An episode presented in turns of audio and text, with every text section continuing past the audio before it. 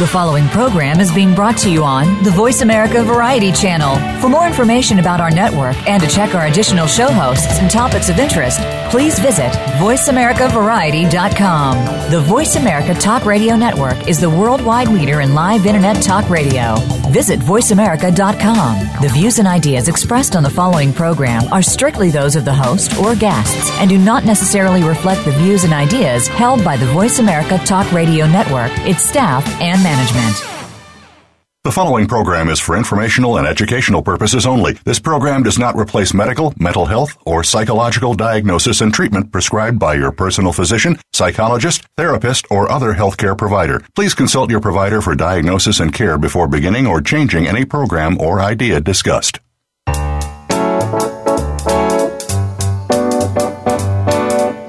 Welcome to Psych Up Live with your host, Dr. Suzanne Phillips. If you're experiencing life, and we know you are, you may have a variety of questions about relationships, family issues, personal goals, coping with the unexpected, and much more. Today, you will hear some answers from a psychological perspective, and you may just take away something that fits. Here is Dr. Suzanne Phillips. Welcome. I'm your host, Dr. Suzanne Phillips. And on this show, we'll be turning up the psychological perspective on many life issues. To do this, I want to include you in the conversation. This is Psych Up Live. I welcome you to listen in and call in with questions and comments to today's show at 1 472 5788. You know, there are few people who don't melt at the sight of a new baby or delight in the laughter of children, even more so than when, when they're your own children. Today we're going to talk about a way to keep that magic alive and growing for both the parent and the child. In this episode, Dr. Ed Haas is going to draw upon his own joy of parenting and his expertise in many, many areas to share a philosophy of parenting that he describes in his new book, Transformative Parenting The Empathic Empowering Approach to Optimal Parenting and Personal Growth. And just to give you a glimpse of it, I'm quoting Dr. Haas. He says, A parent brings the technical knowledge and emotional sensitivity necessary for survival, and their child shows them how to live in freedom, joy, and spontaneity. Now, Dr. Haas is a psychiatrist, but he actually has quite a background. This, what I'm going to describe, read now, these are his words. My philosophy of parenting integrates a broad background. I've worked as a dishwasher, stockbroker, financial analyst, computer consultant, outreach worker, early intervention coordinator. I've given kung fu demonstrations in China, celebrated Mass with Pope John Paul, meditated in India and Nepal. He's done quite a bit. And after becoming a psychiatrist and studying Jungian psychoanalysis, it was the birth of my daughter that confronted me with the awesome responsibility of shaping a human psyche. And that's where we pick up, and that was the root of unfolding transformative parenting. Dr. Ed Haas, we can't wait to hear you, and it's my pleasure to welcome you to Psych Up Live. Oh, thank you so much, Suzanne. It's really a pleasure to be here. Thanks for having me. Okay, so I'm I just know that the listeners are wanting to know from you what is transformative parenting?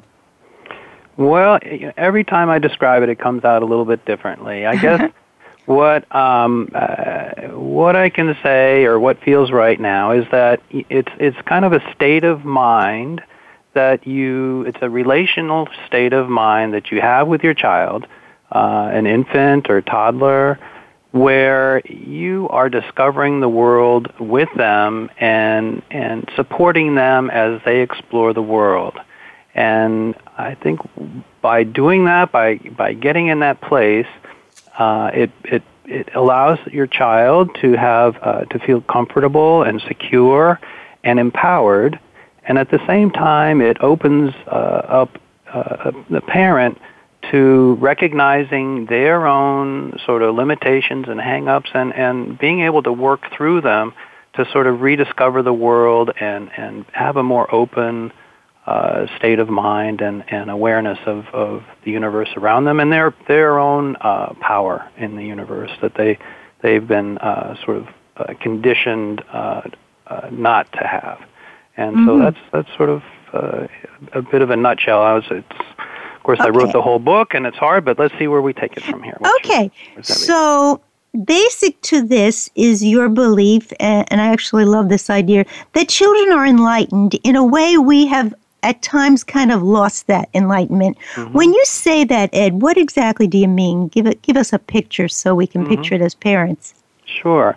Well, as as adults, I mean, through our process of being uh, taught as children, I believe we've sort of um, developed a kind of tunnel vision. We've we've been taught this rule, that rule, this is how the world is, that's how the world is, this is allowable behavior, this is not allowable behavior, um, and we've uh, been shaped uh, even so far as to beliefs about ourselves. We're good at this, we're not good at that. We we're good at math, we don't like math. We you know these kinds of things in large part uh, have been thrust upon us these beliefs. Uh, through experiences we've had, things people have told us, uh, all through life, and so we we now find ourselves as adults with a certain outlook on life and and uh, beliefs about ourselves and about how the world is, um, and and what's uh, and so when we talk about enlightenment, uh, people who've sort of gone into uh, that study or thought about it. It's it's about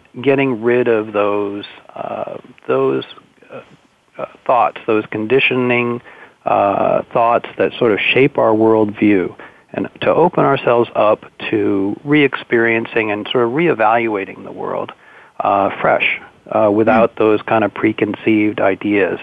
Um, because sometimes, I mean, often you know the world changes i mean that's that's the thing about the world everything changes and so we've been taught certain things that may or may not have been true when we were five or ten or you know five minutes ago, but the world changes, and then uh, and, but we we carry on with these sort of uh, concrete beliefs about the world and reality. Um, when in fact they may not be correct, and, and we may be limiting ourselves uh, and what we can do, our our feelings of power, and misjudging other people uh, based on uh, those old uh, beliefs that may or may not be true. Mm. Um, may never have been true. Maybe they were true for your parents, or maybe were, they were true for your grandparents, and they were taught to your parents, and your parents taught them to you, and and now you believe them. But you know they may or not be may or may not be true. And and so what children bring is a fresh view. You know they come into the world fresh. There's no you know, preconceived ideas. They're ready to explore anything, do anything uh, without uh, fear, without feeling self-conscious. And I think if you know what what happens is if we attune ourselves to our child uh, as they're exploring the world in this sort of fresh new way, we we can partake in that, and we can we can see the world through their eyes as this broad, open space where where we have a, a, a you know power to do uh, amazing things um, where we wouldn't be otherwise able to. And I think this is sort of where you know children uh, are enlightened because they don't have these thought patterns, these conditioning uh, things that that get in the way of our fresh perception of the world and the universe around us. And and this is what people who are seeking enlightenment uh, are aiming for. And uh, you know, you, you, you I mean, we can talk a little bit about that process uh, um, if you like. But I just that gives a picture, I think, of what I, mm, right. what I think with kids. Yeah. Well, one one thing that you said in your book that fits in with that that that I really um, resonated with is as adults, so we worry about the uh, future. We we regret the past. We're in that we're in that kind of head. But children live in the moment. They're like already experts in mindfulness, mm-hmm. and and so they are filled. If you see, people will say, "Oh, I loved seeing the beach through my little one's eyes," or "I loved seeing Disney through his eyes," or so they're filled these little ones with optimism and boundless possibility. Mm-hmm. If in fact all along the way someone followed their lead. And I, I think this is what you, you talk about, you know, uh, us sort of being disciples. Because if you really think about it, and any of us who have studied um, the importance of the early formative years, we know that if from the earliest days that baby is attuned to and feels safe and wanted and loved, you know, to, to literally use your words, mm-hmm. there's a sense of power and happiness, a willingness to take risks. That little person faces the world like this is wonderful because they mm-hmm. come from a place where someone resonated with their spirit. And I think that's a big piece of what the first steps of your your program and your mm-hmm. philosophy involve.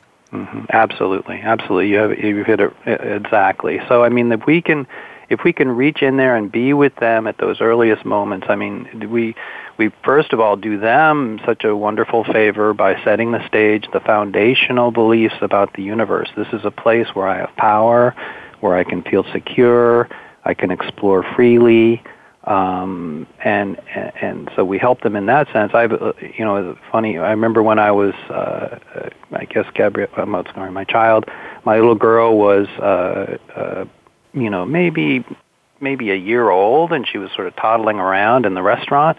And she was cruising around, and you know, not bothering anybody. I was with her, walking as she walked around the restaurant, and the lady next to me said, "You know, she, she, she, she believes she owns the restaurant." And I said, I said, right. And she said, that's the way it should be. And I said, yes. and I just, it's I precious. Said, that's exactly right. So, um, but so that's it. So first of all, we set the stage for them.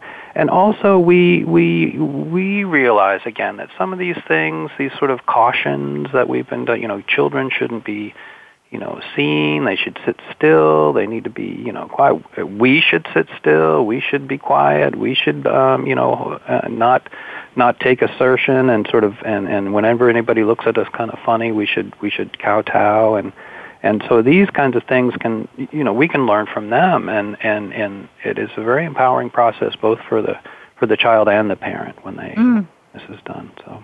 Well, one of the things that, that really has helped my doctoral students when we've talked about why does this early attunement make sense? Um, and if you think about it, if the baby or the little one is cold and someone's attuned to that and they, they put a blanket on or a sweater, mm-hmm. or they they are sleepy, but of course they're not laying down and someone holds them until they're able to.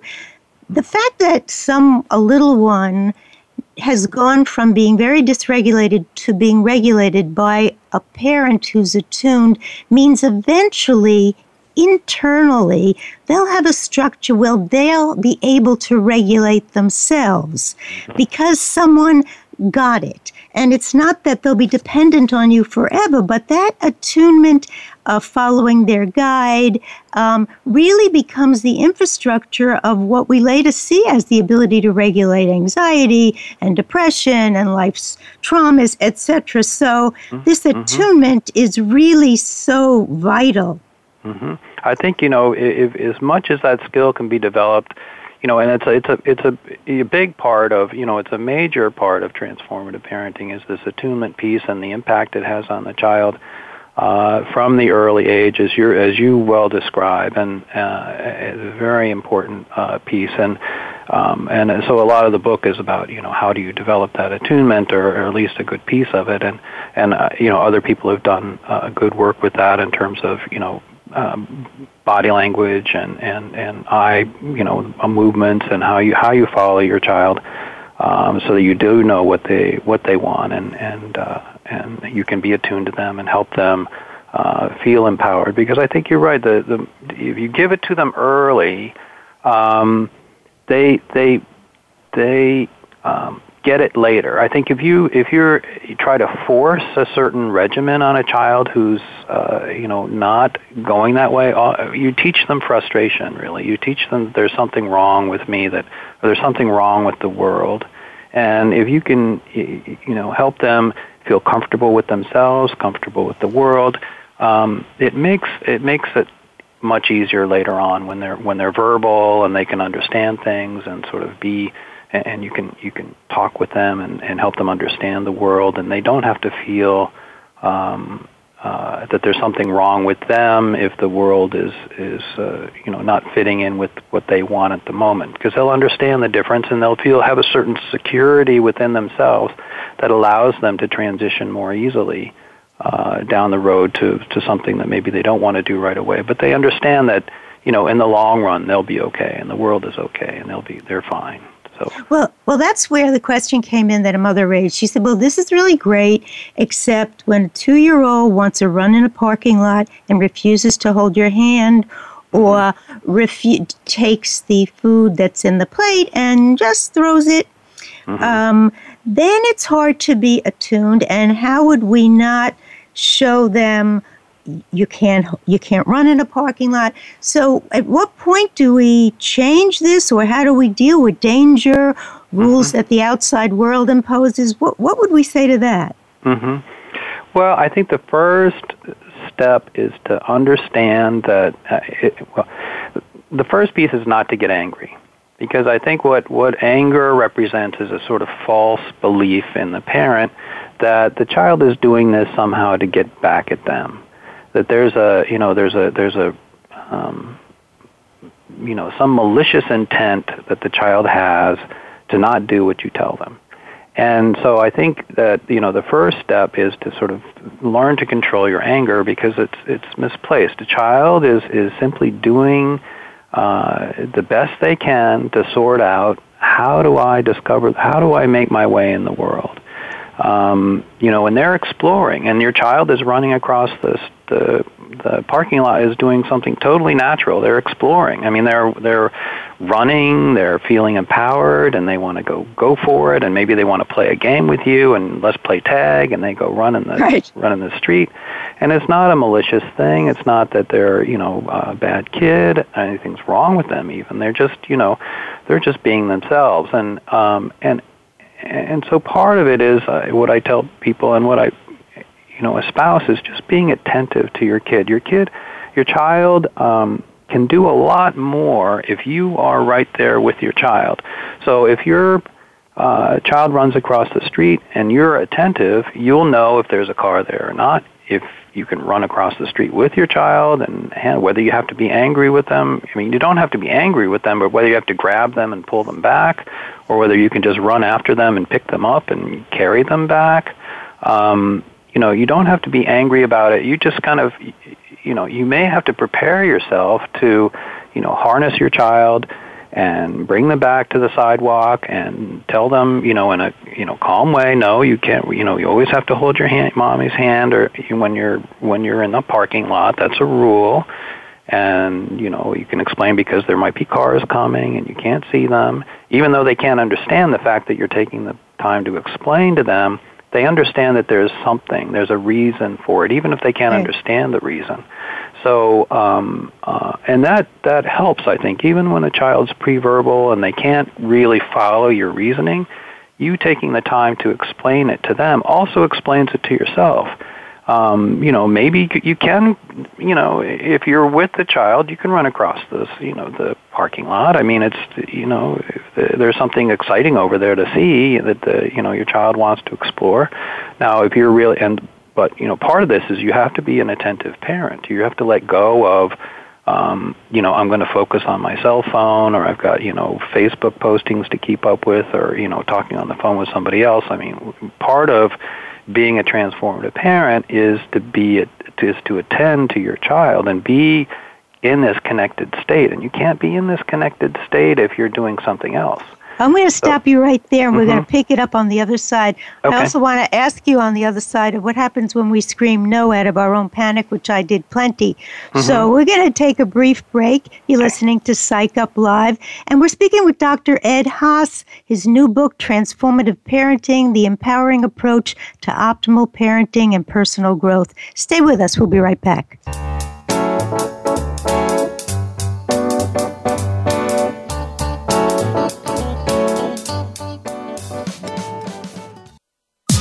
Streaming live. The leader in Internet talk radio. VoiceAmerica.com.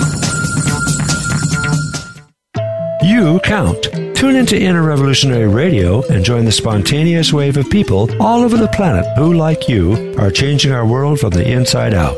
Follow the movement. Meet guests who are shaking things up. Call in and gain insights and courage to empower your own voice. Large or small, your part counts. So join us. Co hosted by Beth Green and James Maynard, Inner Revolutionary Radio airs live every Thursday at 3 p.m. Pacific Time, 6 p.m. Eastern on the Voice America Variety Channel. Have you found the beauty inside of you?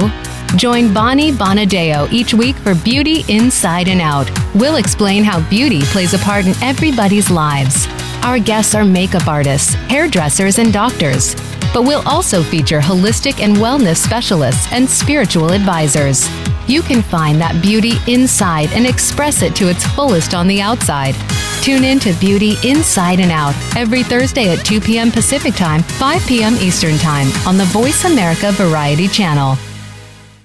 Are you or someone you know interested in attending college? With both college tuition and college enrollment up 60% since 2002, there is a lot of competition, and careful planning needs to be a part of the process. Tune in to Getting In, a college coach conversation, hosted by Elizabeth Heaton and featuring a team of college coach experts. We'll bring you the tips, techniques, and know how to navigate the road to college and do so the smart way.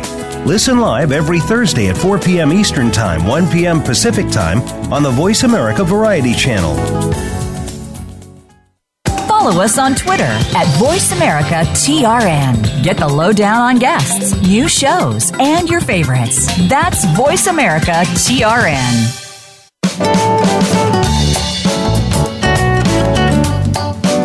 You are listening to Psych Up Live. Join in our conversation today by calling Dr. Suzanne Phillips or her guest at 1 866 472 5788. That's 1 866 472 5788. You may also send an email to radiohostphillips at gmail.com. Now back to Psych Up Live. Welcome back to Psych Up Live. talking with Dr. Ed Haas and we're talking about transformative parenting. We were just talking about, as parents, monitoring our attention, and we're going to talk about monitoring our emotions.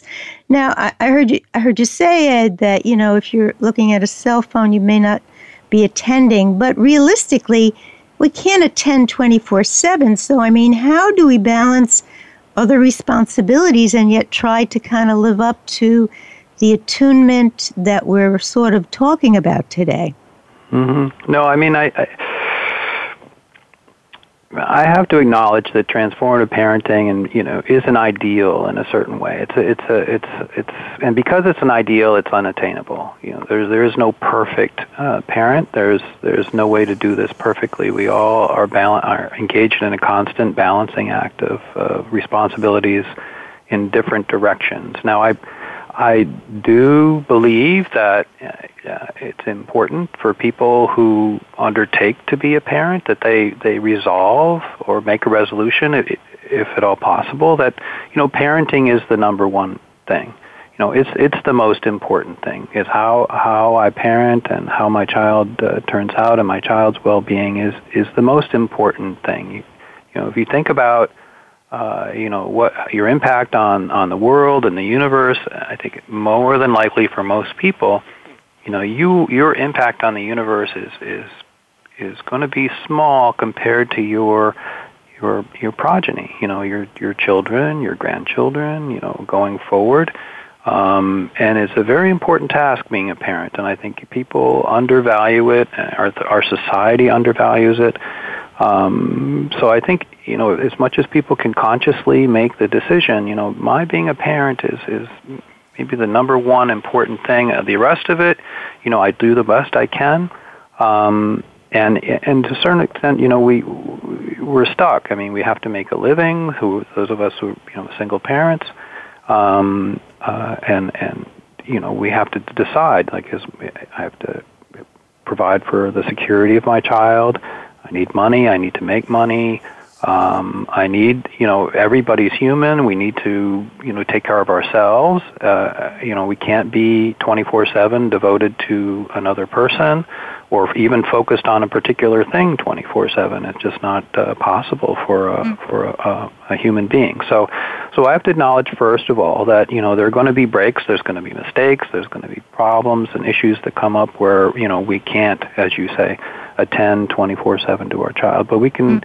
You know, a lot of us can do better. Put it that way. Mm. We can. We well, can. We make the right decisions about it. But, but go ahead. Well, well, since we all or most of us have some criticism of, of our own parents. Mm-hmm. Um, one of the things, right or wrong, one of the things that, that this philosophy does is really raise our consciousness about okay, what exactly is happening in my head, what's happening in my feelings, what's happening with my kids. So, as you say, we're not perfect, but at least we're in the game. Um, mm-hmm. Because when you mm-hmm. when you hear your parents' words coming out of your mouth, you know, mm, okay.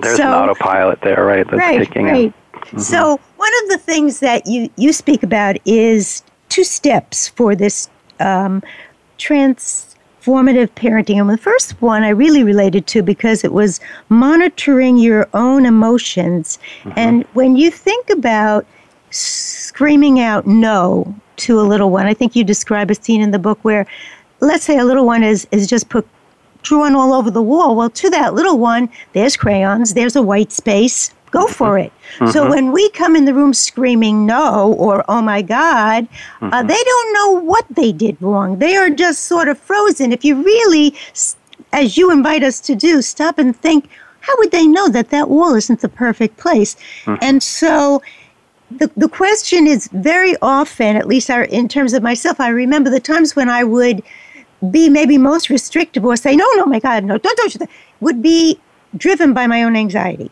Mm-hmm. So, two Absolutely. questions, and one is how do we start to look at that, and the other is do we get redos in this? Once mm-hmm. we've screamed no, where do we go from there? Mm-hmm. mm-hmm. Yeah, good question. So, yeah, so in the, you know, it, it is a difficult issue. You know, uh, monitoring your emotion, I think, is a is a step, is an exercise. So, so if we as we're going about our lives and, and, and connect and we're with our child, if we kind of keep a, pers- a sort of part of ourselves, an observing part of ourselves that is, is kind of watching our emotional, uh, uh, uh, you know, our mood and what where we are. It, it helps. It helps in a lot of different ways, but um, it, you know, when we find ourselves being triggered, first of all, we can recognize quickly um, that we are angry or that we're about to, you know, some charge has taken place and we're, we're at risk of, of doing some damage, you know, emotional damage, um, uh, lashing out, um, you know, making a blow to the, your, your child's self-esteem or whatever. Um, and, and we're able to sort of, if, if we're able to nip it in the bud, and that takes practice, um, then we can, we can, we can also work on well how do we handle the sort of physical symptoms that that come with that? The sort of uh, tenseness in our body the uh, you know the stress in our chest. Uh, what I found is that uh, you know emotion is actually in large part uh, kind of ramping up of physical symptoms or, or signs that occur. So you you get the, the way you recognize being angry is that you feel the tenseness in your body. So there's a certain tenseness in your body, a clenching in your throat, a clenching of your fists, a raising of your voice. Um, and that's how you know, first of all, that you're angry. It's, it's often that the sort of emotional piece of it uh, is only recognized later. If you can learn to sort of be attentive to your body's responses, um, uh, and you know mindful of your body and where it's tense and not tense, uh, it can help you recognize your anger and kind of nip it in the bud early. So there's mm. certain things I talk about in the in the book about how to go about that sort of mi- your you know the mindfulness thing that you mentioned earlier, and and also sort of physical relaxation techniques and practices that help you uh, become more attuned to your body sensation. I think a lot of people have uh, I lost touch with what it feels like. You know, what exactly happens in my body when I get angry or I get tense, mm-hmm. and and they lose awareness of that. And so there there are ways, exercises, practices you can do to kind of retune yourself, and also to take control of this cascade of reactions. So when you feel yourself tensing up. You don't respond, well, I'm getting angry, and then you get frustrated because you're angry, and so you get more tense, and then you get angrier uh, and and um, you can sort of nip it in the bud and say, okay, I'm going to relax my muscles, and they'll relax, and then you become calmer. Mm. And uh, so that's a that's a, a, a process that uh, and and a, and so it's an exercise. It's something that you practice, knowing that you're not going to get it perfect, and sometimes you're going to get angry. But the more you do the exercise, the the the better you are at, at sort of controlling your anger when you you do feel it getting it under control and, and nipping it in, in the bud sort of before it happens even eventually. So that's that's um, it's a process, and we can't you know I don't expect we can't expect people to to know it just a priori because it's not part of you know what we normally learn. It's not part of our school. Well, know. one I think there are two things that you mentioned in this regard in the book that it seem like good strategies, and one is the whole idea when you, you're starting to feel very negative or you realize you've been negative is to really rethink, pause, rethink what what's really going on. Is has my child done something or is this really got to do with my own fear, my own expectations? Mm-hmm. And the more you keep in mind, well, would this little one really have known that? Mm-hmm. Uh, some someone told me the story that still is with him of being a little one, maybe he was five, his father decided this was the ripe time for him to know how to skate on training skates. Mm-hmm. Now, so he brings him to the ice ring.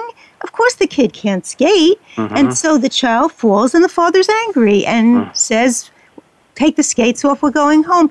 Well, he said it just stayed with him the the unfairness of it. Now, mm-hmm. you know, we all have crazy expectations as parents, but so mm. the whole idea of every time you do feel negative, to think for a minute. And I think you can do it hopefully before, but even after, was this really about what I expected? Mm-hmm. And how can I now hug my child, hold my child, you know, reconnect with physical attunement if I didn't do it with psychological attunement. Mm-hmm. So so that you I think you can do repair, but what you're mm-hmm. suggesting in the book for parents to do is use that negative feeling as a cue, wait a minute, to mm-hmm. take a moment mm-hmm. or rethink after the moment how can I repair and what was this really about? Because I think, as you said, no one's perfect, but if we have some strategies that we start to practice, we develop a new repertoire with how to react. Right.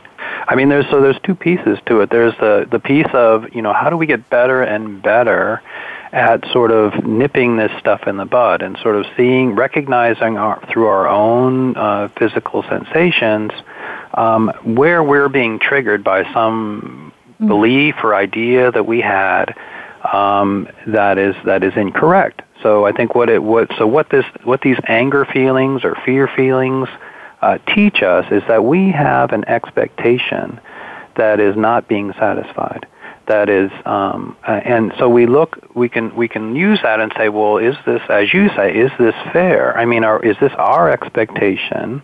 Um, and is this fair to put this expectation on our child? And to say well it, you know because it's our expectation that therefore it's it, our child should be able to do this x y or z. And if they don't then you know they're defiant or there's something wrong with them or something like that. So, you know, that's the first step is, you know, and we can talk more about, you know, expectations and, and developmental expectations uh, around our children that are, that are incorrect and, and sort of out of, out of whack. The other point you raise and the other good point is that if, you know, if we don't catch it in time, and we are angry, we do become angry, and we do lash out at our child, and we do something that's not, you know, how do we repair that situation? And I think that's a good, that's a good point, is to, you know, to be ready, you know, eh, even after the fact, to recognize and pause and say, oh wow, I screwed up there, and to be willing, and and and I, and I think the answer is to be willing to accept and and to admit to your child that you screwed up. I think that there's a, and many parents are sort of um, absolute rule that you know the parent's always right and the child's wrong and and they they kind of just kind of live life through that. But i think if we can recognize that you know we're wrong sometimes and sometimes our child you know often most i mean in my view all the time the child's just doing what they think you know what they right. understand to be the right thing to do.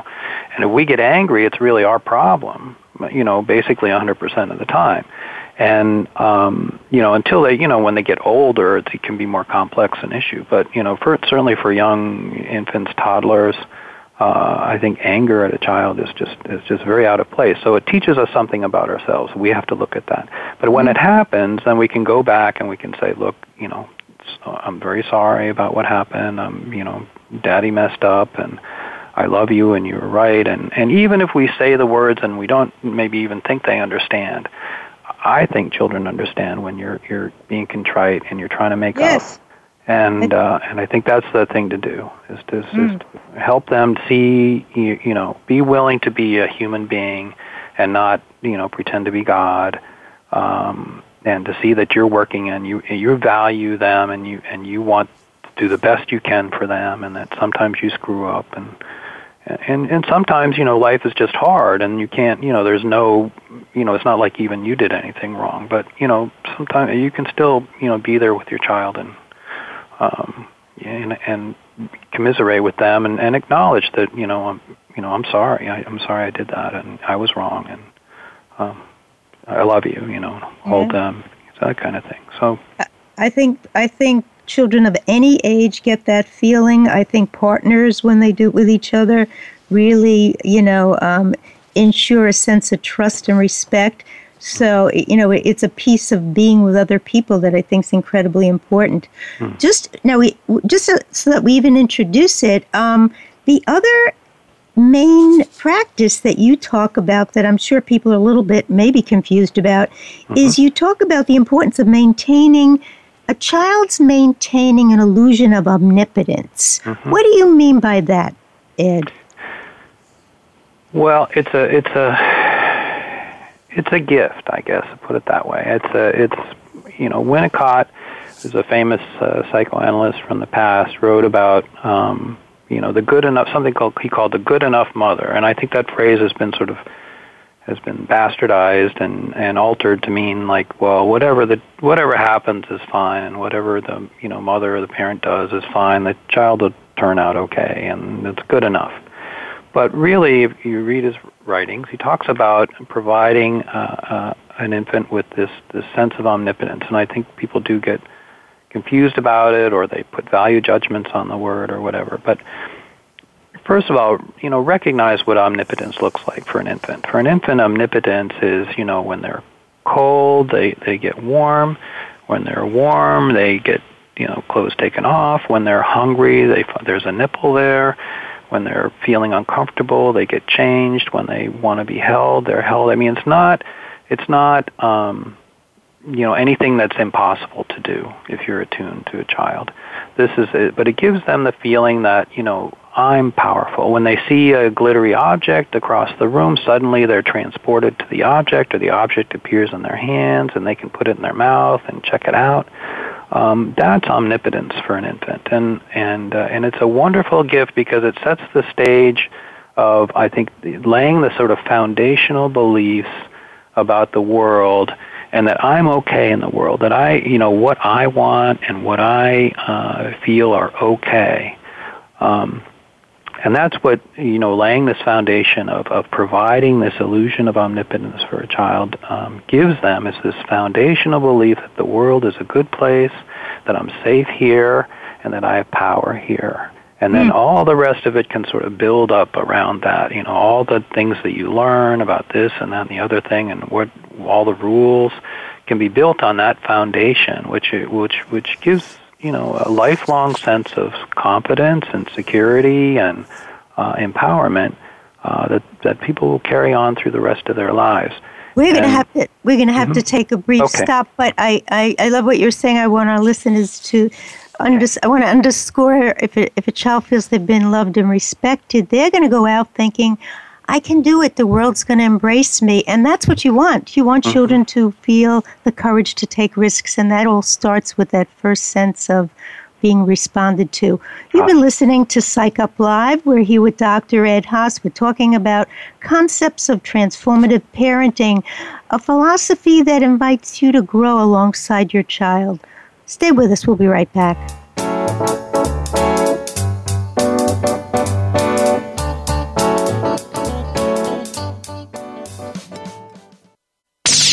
The Internet's number one talk station.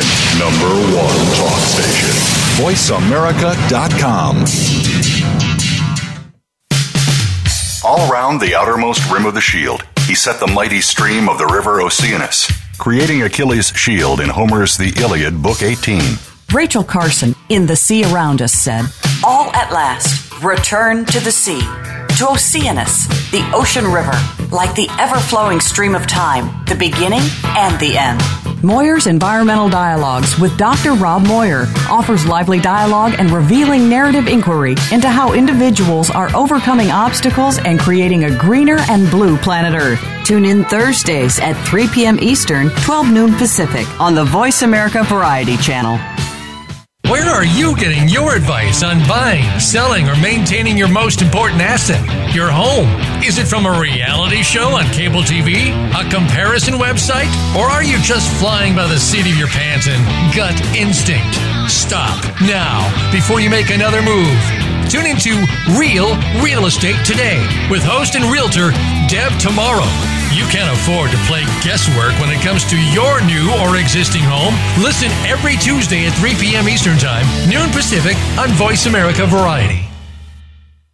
Want an insider's pass to everything that goes on in Hollywood? Join Summer Helene every week for Behind the Scenes. Summer Helene is known as the Duchess of Hollywood because she knows the insiders, legends, and celebs and brings the stories, the gossip, and the backstage scoop.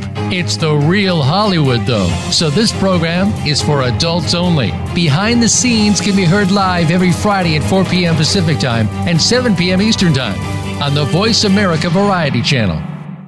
Now you don't have to stay linked to your desktop or laptop. Take Voice America on the go and listen anywhere. Get our mobile app for iPhone, Blackberry, or Android at the Apple iTunes App Store, Blackberry App World, or Android Market.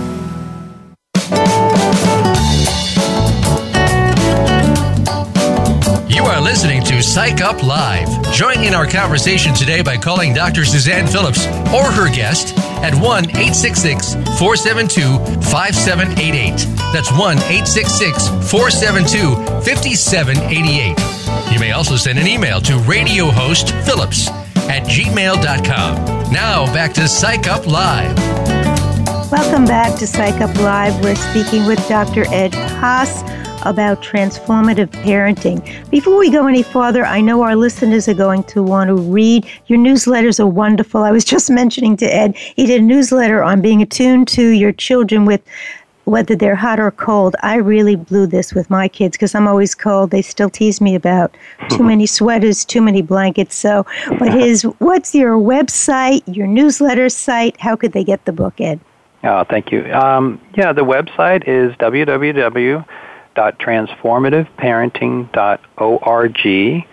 So the org is important. Um, and if you go there, there's a, you can click to get the newsletters. It's a weekly newsletter that I send out. There's uh, there's some blog posts now with information about transformative parenting and also links to the book. The book is available on Amazon uh, or through your local bookstore or through a, a special order. So you just go in and ask for it, and they should be able to get it for you. Um, so however you get about it, I think the book is, um, you know, really the best way. It's as as, as I'm sure people can tell from from the the show so far. It's a it's a broad, uh, expanse of, of information, and the book kind of puts it all together. Now, you there's a lot on the website that I'm, I encourage people to look at, and the newsletter I'll be uh, sp- um, sending out also. So for people that you know want to taste it, uh, that's a good way to taste it. Yeah, they're great. They're great ideas. So I'm I'm I'm thinking that we have some listeners who are probably saying, "Well, I I think I might want to try this attunement, but I have a partner who would not agree with this at all." Mm-hmm. And so, to that parent, what do we suggest? I guess we sug- the question is to both parents. Where do we go with that? Yeah, no, I mean the book, you know, is I mean, it's a difficult question. I mean, I, I do in the book, I say, you know, if you're dating somebody, please, you know, talk, start talking things through. I think we make the assumption when we're, you know, in love and getting married that, you know, you're thinking about getting married or we're, we're in love with this person. You know, love is a kind of idealizing uh, thing. We, we, we tend to look at the other person as being perfect and we don't realize uh, going into it that people have widely different uh, past experiences in terms of how they were raised and how they were parented. And when it, when the child is then in, it's sort of in front of both of you, uh, you know, very often there are conflicts about how, you know, what do we do in this circumstance, that circumstance, depending, and and our natural inclination is to just do, you know, what was done to us basically as children, unless it was so horrible that we kind of, you know, re- do the exact opposite or something like that. So it's it's a, it's an important point, and and and and once you're in that circumstance, I mean, all I all you can hope for is that your partner is willing to sort of uh, engage in a conversation and sort of understand at least where you're coming from and, and dialogue with you because it, it becomes about compromise. And again, there's this idea of, you know, how do we juggle all the different responsibilities that we have in, in our lives? And we have responsibilities to ourselves, we have responsibilities to our partner, and responsibilities to our child. And, and, and on some level, we owe our partner, you know, respect and um, and and it can be a very difficult you know a very difficult thing to sort of how do how do you navigate? I don't have I don't have a perfect answer for you. It's just a matter of i think if you can if you are coming from a place of, of respecting each other and then you can both come to the come to the point of respecting your child um, and and their development i think it's just it sets the stage at least for a compromise uh, that is um, is you know for a compromise. And mm. and sort of like when you're going into a negotiation and the two parties are you know at each other and you know you can go to court or you can go to mediation. And a good mediator will get together and say well okay you both have valid points of view. And how can we you know get a, each person has some of what they need to get out of this. And and and um, so it's I think it becomes like that. I, you you mm. hope that the other person through you know, through your arguments or you're talking with them or you're sharing, you know, maybe get them to read the book or whatever, that they'll come to understand your point of view. But, um, you know, if you're, you're already in a relationship and you're in a situation where somebody is adamantly sort of opposed to your belief, it's, it can be very difficult, I think. Yeah, I think it can be. I think one, one interesting possibility, I was just thinking about it, is using, is the attunement to the child. So sometimes one parent is saying, he's six, he should be playing Little League. Mm-hmm. Uh, the mother's saying, I don't think he's ready for it. And sometimes if if the child's given the opportunity, he or she will let you know, I don't want to do this, I can't do this. Mm-hmm. The whole question, uh, you do a really nice job in the book on developmental expectations. We we think, and, and yet, you know, like if they get a concept that whether it's toilet training or batting, um, mm-hmm that they will have it the next day, but that's not how things go. Mm-hmm. Um, but at the same time, I think kids sometimes give you the answer, you know, um, in terms of whether or not they're ready to be in a big bed out of the crib.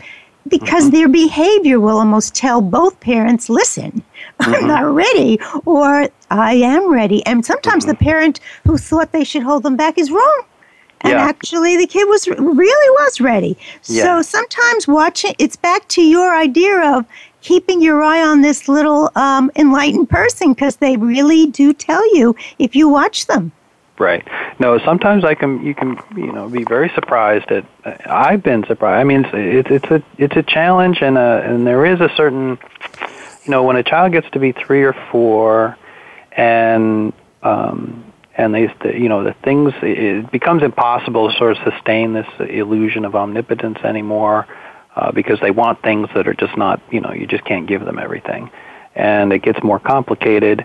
And there's also this, you know, increasing ability on their part. They they are capable of doing things that, um, you know, maybe they maybe they could try and do. But I I, you know, I agree with you. I think following their, you know, it's always if you can follow their lead, they will they will grow. You know, I think as fast as they can grow. Now, sometimes challenges, you know, are okay. I think in to my mind, you know, I'm on I'm on the other side of the pole. There are parents who cha- who who teach their children or or parent from a place of of providing challenges for their children. So their challenge, their children are always challenged to do something that they they can't quite do, or if they've done it, then they have to, you know, they have to keep doing it.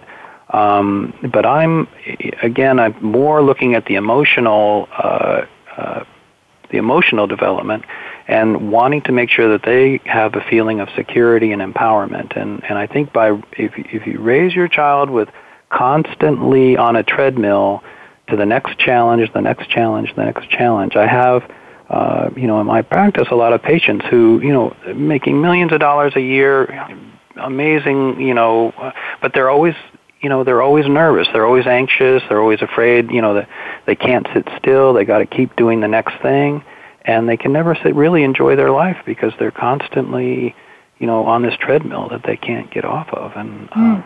So it's an, it's you know I don't know if I answered your question. To be honest. Well, but. well, if the if the definition of being lovable or being valuable is that you can take on the next challenge, you're never going to be comfortable unless you're in the midst of the next challenge. So, right. whereas I think what you're saying is if you believe your essence is lovable uh, because mm-hmm. of who you are, because of mm-hmm. your curiosity, you you'll have you'll just work from a better core sense of uh, peace, and right. I think that with that comes success. You know, mm-hmm. um, it doesn't always, it's funny, it doesn't always happen that the children who were challenged nonstop are the successful ones. Sometimes they're so burnt out by high school, they're done. Right. So, and then what is success? I mean, we're being conditioned right. to believe in society right. that if we're, you know, not millionaires or we don't have the country home or whatever it is, that we're, you know, we're not a success. And and I think that's that you know we can we can learn to challenge that and say, well, happiness. You know, if we're happy and we're content and we have a nice life and we have enough, I mean, that's success. I mean, you know, for it, why not? You know, why do we have to live on this treadmill constantly to always, you know, be better than the neighbor or have more than the neighbor? It's it's. Uh, it's you know it's, there's a bigger picture that it all fits into i guess but uh, for me i think you know trying to raise your child so that they can they have a level of self-confidence and self-comfort and they don't have to be anxious all the time. I think that's a wonderful gift and, and I think transformative parenting can can help them with that. So well, and, one of the, you. One of the things you embody, Ed, is giving your children the permission to change their mind. When people look at what you've done from um, meditation in Nepal to uh, working as a chef or working.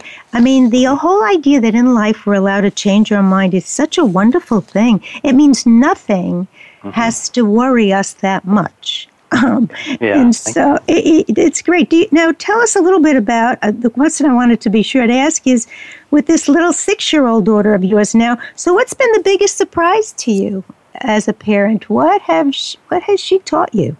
Well, she's she's you know what what gets me is often she'll come up with these things that I um, I'm just kind of uh, amazed at her insight.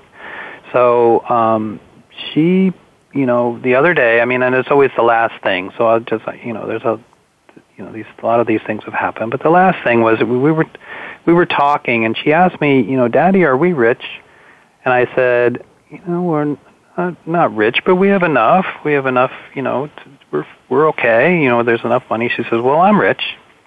And I and I smile and I said, oh, good. That's that's great. And she says, and then said, were you rich when you were growing up? And I said, no, I was poor. And she says, oh, well, you're poor and I'm rich. And I said, and and for me, that was a real, you know, it taught me something about myself because you know you look at it, um, and and I have to realize that I've been sort of shaped by my upbringing, and you know I have a certain you know way of um, you know uh, like I have to do everything myself. I have to know everything myself. I have to you know I can't really feel like I you know can rely on other people. It's a little uncomfortable for me to delegate things and to hire people to do things. Uh-huh. Um, and that all comes about from I think growing up poor and having to do things everything yourself and not having enough really. And I and I, I feel at the you know, I have to acknowledge that that has shaped me. And she, and it's amazing to me that she recognizes um, uh, these traits in me,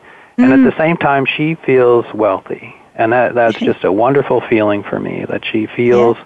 that, you know, she has, she, you know, you know, and, I, I think that's great. For me, that was a wonderful, yeah. one wonderful thing that she taught me, and and I learned about her, which was gratifying for me.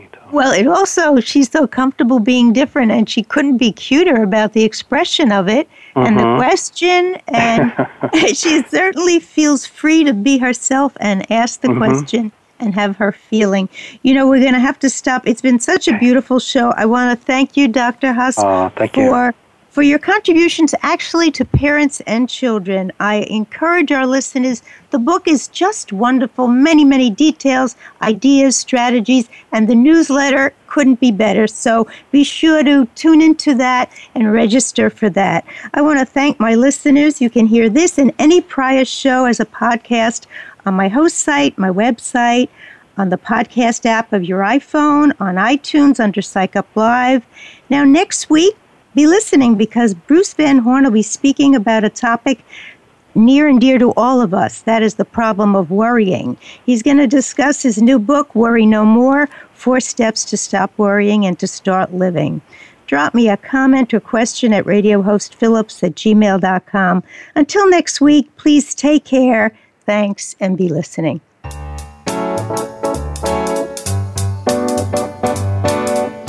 Thank you for tuning in to Psych Up Live. Please join Dr. Suzanne Phillips for another edition of our programming next Thursday at 11 a.m. Pacific Time, 2 p.m. Eastern Time on the Voice America Variety Channel. We'll talk more next week.